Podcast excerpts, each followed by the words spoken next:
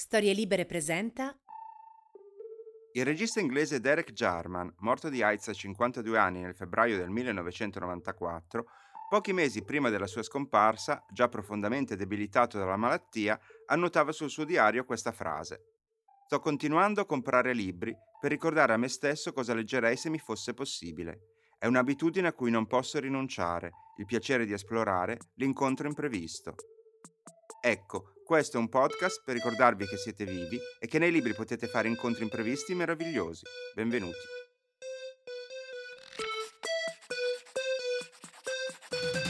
Sono lo scrittore Matteo Bibianchi e questo è Copertina, un podcast dove si spacciano consigli di lettura. Il mio momento di protagonismo arriva sempre all'inizio di questo programma, perché apro ogni puntata consigliandovi di persone i libri che mi paiono più interessanti e oggi inserbo per voi un menù davvero variegato. Queste sono le mie letture in corso.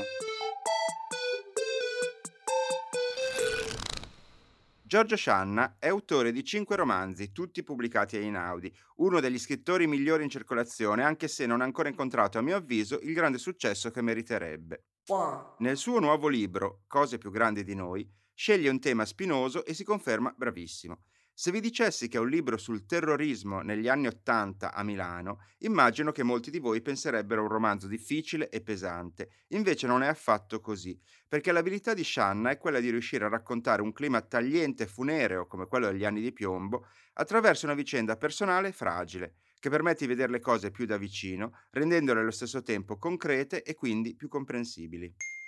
È la storia di Marghe, una ragazza appena diciottenne, fiancheggiatrice di una cellula di lotta antagonista, che ottiene gli arresti domiciliari dopo essere diventata una collaboratrice di giustizia, ossia una pentita.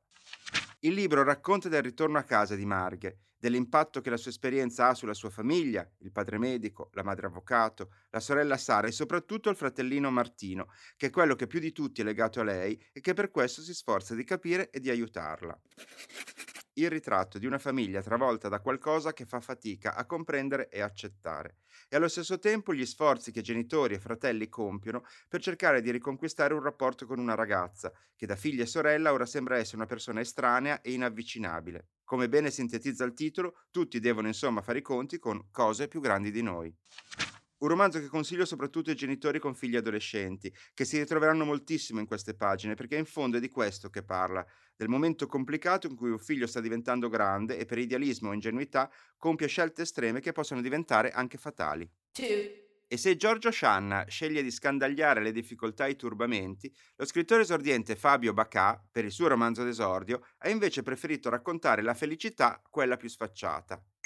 Il libro, pubblicato da Delphi e dal titolo molto esplicativo di Benevolenza cosmica, racconta la storia di Cart O'Reilly, un uomo a cui le cose vanno tutte bene, fin troppo. Cart vive a Londra ed è un dirigente di un istituto di statistica e proprio a causa della sua professione, essendo abituato ad analizzare dati e ricorrenze, capisce che gli sta succedendo qualcosa di strano. Riceve soldi da investimenti che non ricordava di avere fatto le donne che incontra si dimostrano tutte disponibili nei suoi confronti. Un medico gli spiega che soffre di una patologia quasi sempre mortale, ma nel suo caso innocua. Persino i tassisti vogliono regalargli corse gratis, perché al loro ultimo giorno di lavoro festeggiano la nascita di un nipotino. A questo punto, però, Cart comincia a preoccuparsi. Come mai tutte queste coincidenze favorevoli, contrarie a ogni logica statistica? E se a lui va tutto bene, per una legge di compensazione, ci sarà qualcuno a cui sta andando tutto davvero male? Confesso che ho letto questo libro con piacere, ma chiedendomi continuamente dove sarebbe andato a parare. E ammetto che la soluzione finale è un vero colpo da maestro, perché fornisce al lettore una svolta davvero spiazzante. Consigliato a chi ama le trame inaspettate e ovviamente a tutti coloro che per lavoro si occupano di statistiche, date e previsioni. Questo è pane per i vostri denti. Nel corso di queste puntate vi ho sempre parlato di romanzi e raccolte di racconti, diciamo quindi di una letteratura di tipo standard, ma se devo dirvi qual è un genere di libri che a livello personale preferisco, è quello della narrativa a frammenti. Quindi non trame, ma pensieri, riflessioni, storie flash che durano poche righe. Mi rendo conto che si tratta di un gusto un po' di nicchia e finora mi sono trattenuto, ma oggi vi presento un'autrice che a mio avviso è una delle grandi in questo ambito. Si chiama Sara Manguso È di Los Angeles e in Italia sono stati pubblicati tre dei suoi libri, tutti dall'ottima casa editrice NN, tradotti splendidamente da Gioia Guerzoni. Il primo si intitola Il Salto ed è un testo che l'autrice ha dedicato a un suo amico morto suicida gettandosi sui binari della metropolitana di New York. Per vincere il vuoto di questa perdita, Manguso ha cominciato a scrivere ricordi del loro rapporto, del tempo felice trascorso insieme, ma anche riflessioni sulle parole amicizia, dolore, memoria. In questo modo il volume è allo stesso tempo molto personale e universale, perché tocca temi vicini alla sensibilità di ogni lettore che abbia subito un lutto. Il secondo libro uscito da noi è Andanza, titolo assurdo che però traduce letteralmente il neologismo inglese ongoingness dell'edizione originale. L'autrice ha tenuto un diario per 25 anni della sua vita, annotando con cura quasi maniacale tutto quello che le capitava. Questo testo è una riflessione su quell'esperienza, sul perché tenere un diario, sul suo tentativo di imprigionare la vita in quelle pagine, sul fascino e l'insensatezza di una simile impresa. Il libro contiene decine di appunti sul tema, su come si cambia, su come la vita ci cambia malgrado tentiamo di imbrigliarla e interpretarla. A un certo punto scrive Avevo 20 anni, poi 21, 22 e così via. Poi sono diventata madre e non ho più saputo distinguere tra 21, 22, 38 e 39. Ecco, il volume è pieno di considerazioni di questa portata, una collezione di epifanie. Four. L'ultimo testo è uscito in Italia da poche settimane, si intitola Sottovoce ed è in realtà il libro di debutto di Sara Manguso, che era stato pubblicato negli Stati Uniti nel 2007. Si potrebbe definire una raccolta di micro racconti, dal momento che si tratta di flash fiction, ossia testi non più lunghi di 15-20 righe. Più che di racconti, si tratta di brevissimi quadri narrativi, come Polaroid in forma di parole. Ve ne leggo uno a titolo di esempio. Ho cinque anni quando comincio ad andare all'asilo da sola. A destra gli alberi sono alti e folti, a sinistra ci sono i cortiletti sul retro delle case, con grossi cani legati. Una volta ne vedo uno vicino all'asilo. Corre verso di me con fili di bava che gli pendono dalla bocca, come una barba appiccicosa. Quella scuola, che nel frattempo è bruciata, mi è sempre parsa la scuola vera e le altre, senza i cani rabbiosi, soltanto delle sostitute. Fine del racconto. A me un testo così fa impazzire. Lo capisco che si tratta di libri particolari, forse non alla portata di tutti, ma se siete il tipo di lettore curioso che ama avventurarsi in territori nuovi, beh, qui avrete di che esplorare.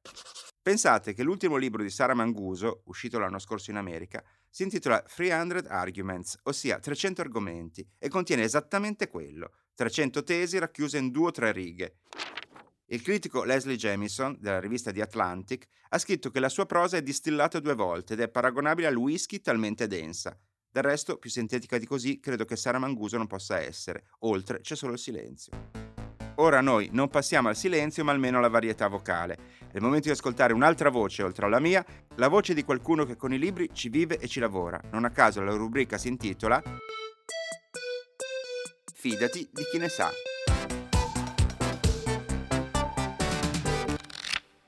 Il libraio che è venuto a trovarci oggi arriva da lontano perché è Salvatore D'Alessio della libreria Ubic di Foggia. Grazie e benvenuto. Grazie a te per, per, questo invito. Come sempre io parto da un aspetto personale, cioè come sei diventato tu libraio, com'è la tua attività, cosa ti piace di, di, di fare questo lavoro e così via. Sì, io in realtà eh, lavoro per, in questa libreria che è la Ubic Foggia, eh, che è una libreria che ha aperto 12 anni fa eh, da un'idea di Michele Trecca e Giovanna Draicchio, che sono i titolari della libreria, che hanno unito un, un team che da ormai 10 eh, anni in pianta stabile consiglia consiglia libri, lavora, ognuno di noi ha il suo campo di azione e abbiamo eh, questo rapporto molto appassionato tra di noi, tanto che spesso alcuni ci considerano una famiglia, quindi eh, all'inizio ci, ci, dicevano no, tua sorella mi ha consigliato questo libro, tua madre eh, mi ha fatto questo, questo regalo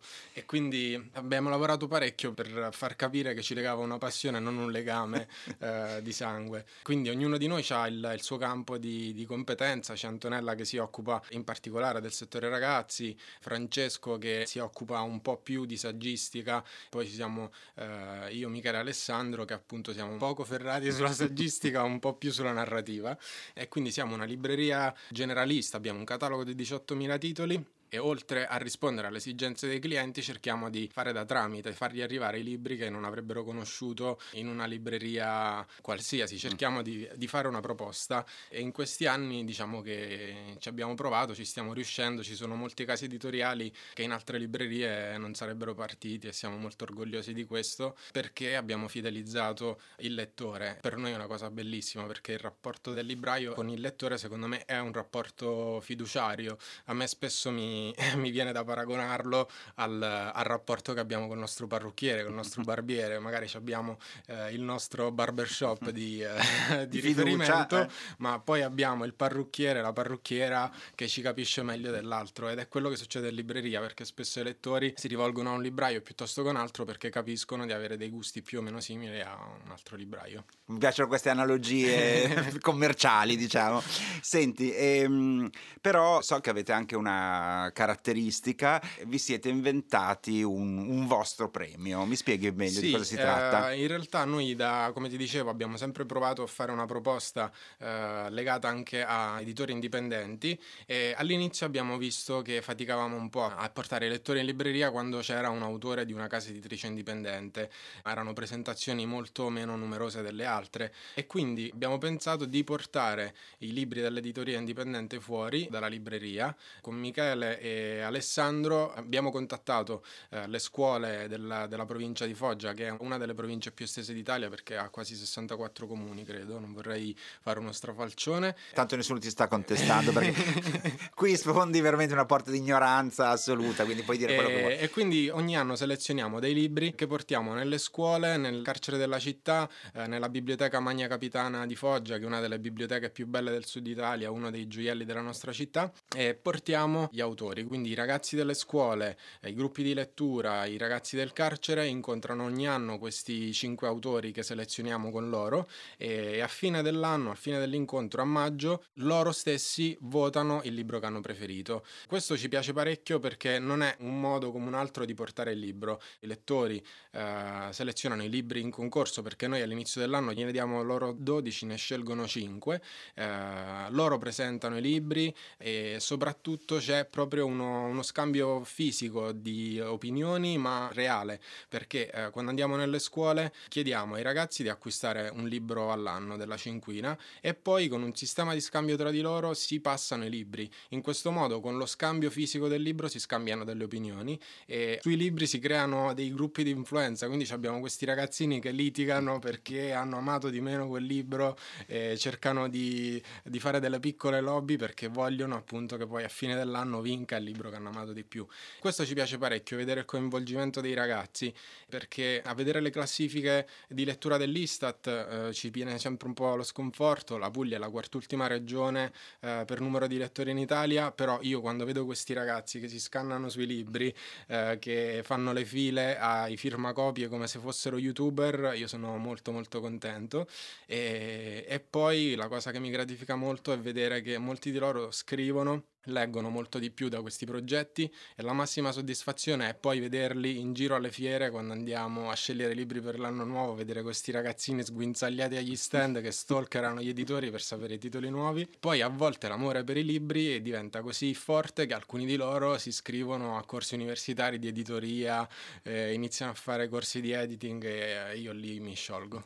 Beh, è bellissimo. Senti, allora, eh, se ti chiedessi appunto di consigliare ai nostri ascoltatori qualche libro, immagino che tu andrai un po' a pescare da, appunto dall'editoria indipendente che mi sembra... Intanto, scusa, diciamo una cosa per chi ascolta, forse noi diamo un po' per scontato questa differenza tra l'editoria indipendente e l'editoria, diciamo, ufficiale. Tu come... Mh, Ormai il confine, eh. il confine, tra editoria indipendente e editoria non indipendente è abbastanza mm. labile. Prima dicevamo appunto che eh, editoria indipendente, eh, quelli che eh, avevano meno di 30 titoli pubblicati l'anno. In realtà ultimi, nell'ultimo periodo eh, molti, molti, editori importanti, pensiamo ad Adelphi, pensiamo alla nave di Teseo, pensiamo a eh, Baldini e Castoldi, che appunto prima erano considerati grandi editori, adesso hanno avuto questo, eh, questa spinta a definirsi indipendente perché sono usciti dai grandi gruppi e anche loro, pur avendo tantissime novità in catalogo ogni anno, si definiscono indipendenti.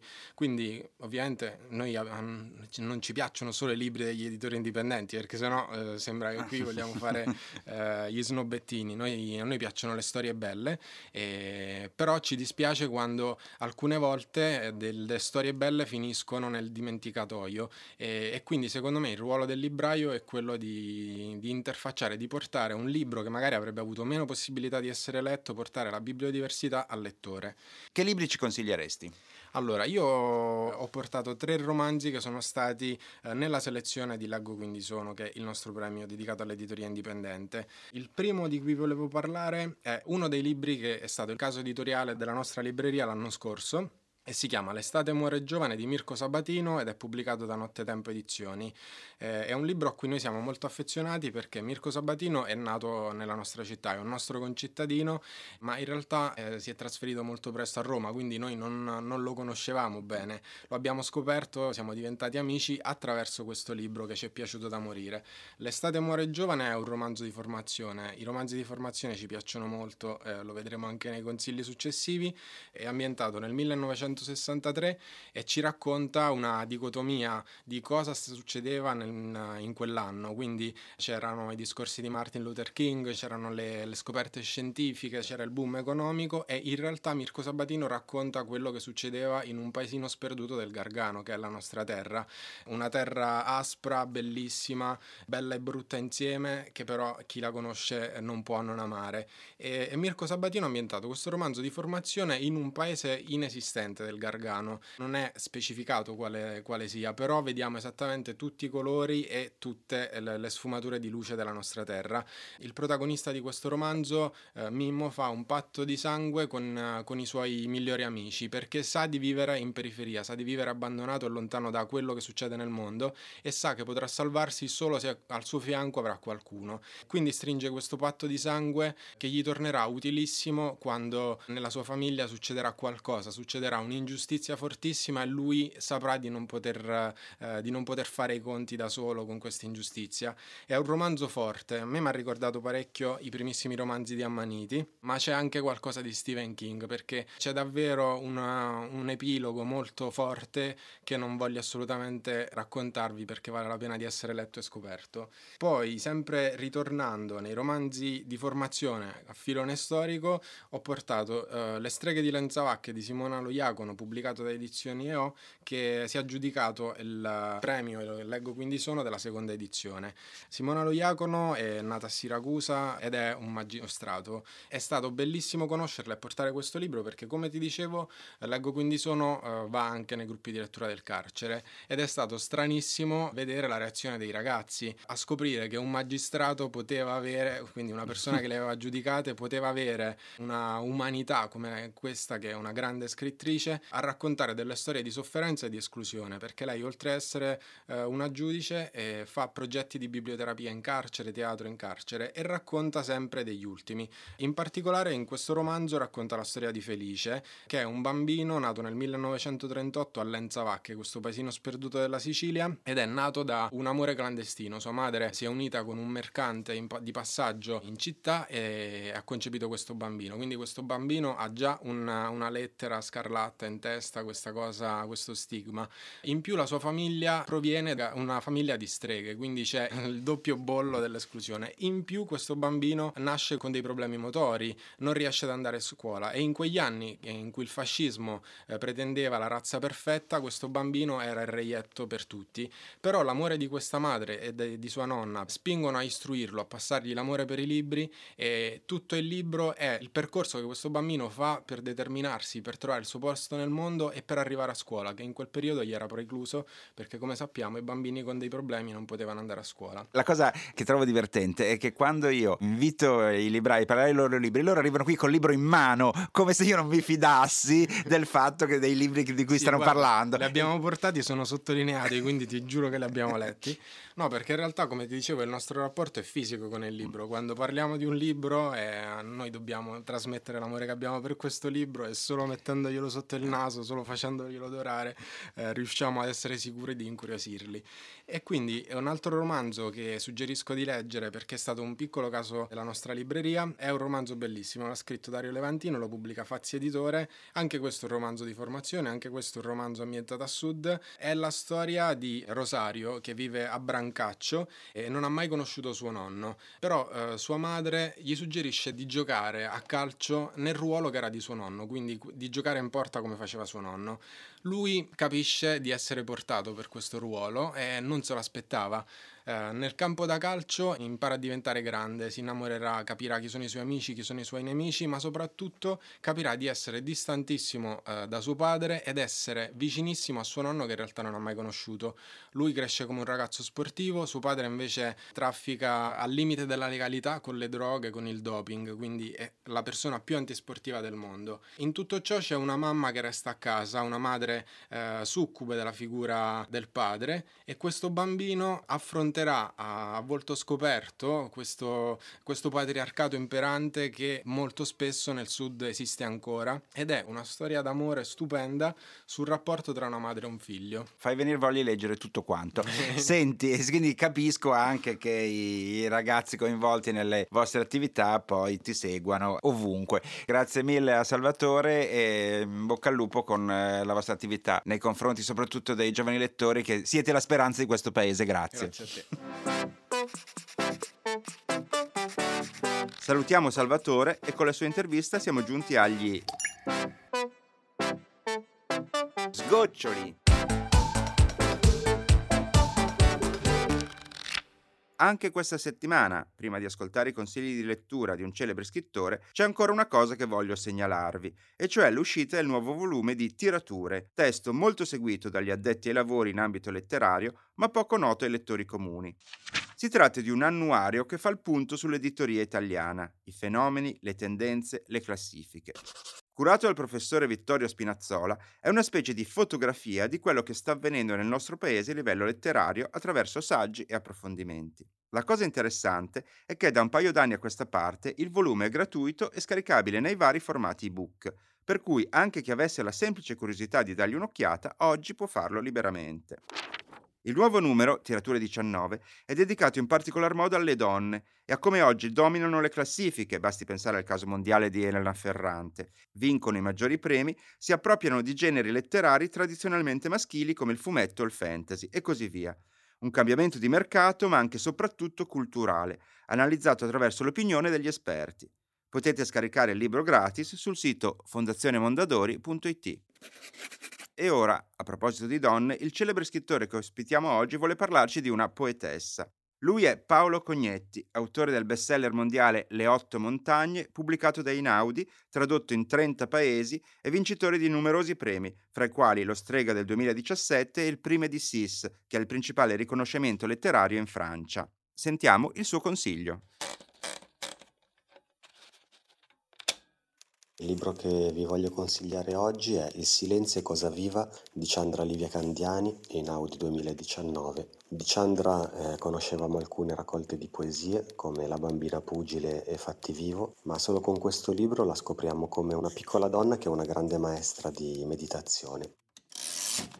Parla della meditazione buddista che lei pratica da tanti anni e che l'ha aiutata a a trovare una via, a uscire da una lunga sofferenza, ad avere anche una relazione con gli altri.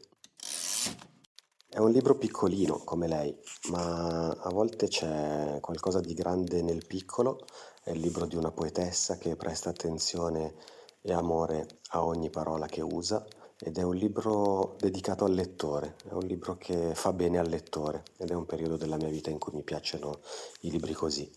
Ve ne leggo un pezzettino che dice nella mia casa c'è una stanza, né grande né piccola, vuota.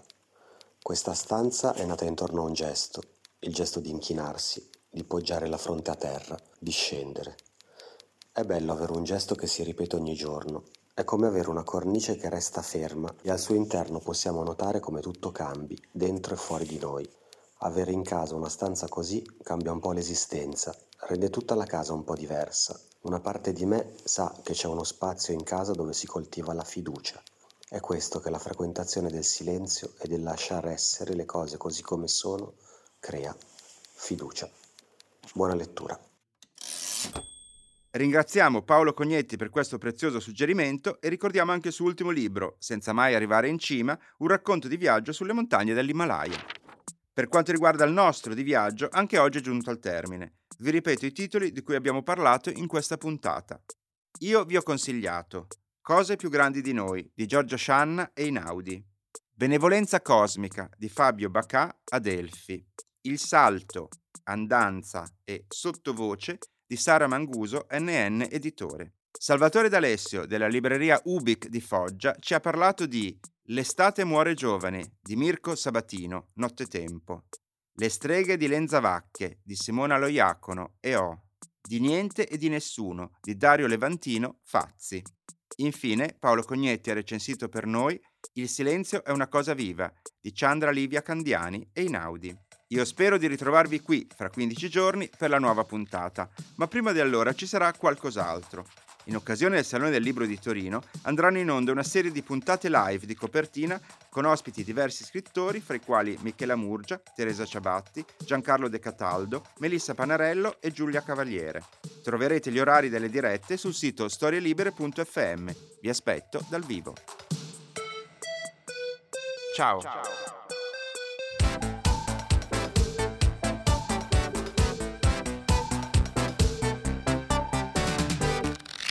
Una produzione storielibere.fm di Gianandrea Cerone e Rossana De Michele. Coordinamento editoriale Guido Guenci. Post produzione audio Simone Lanza per Jack Legg.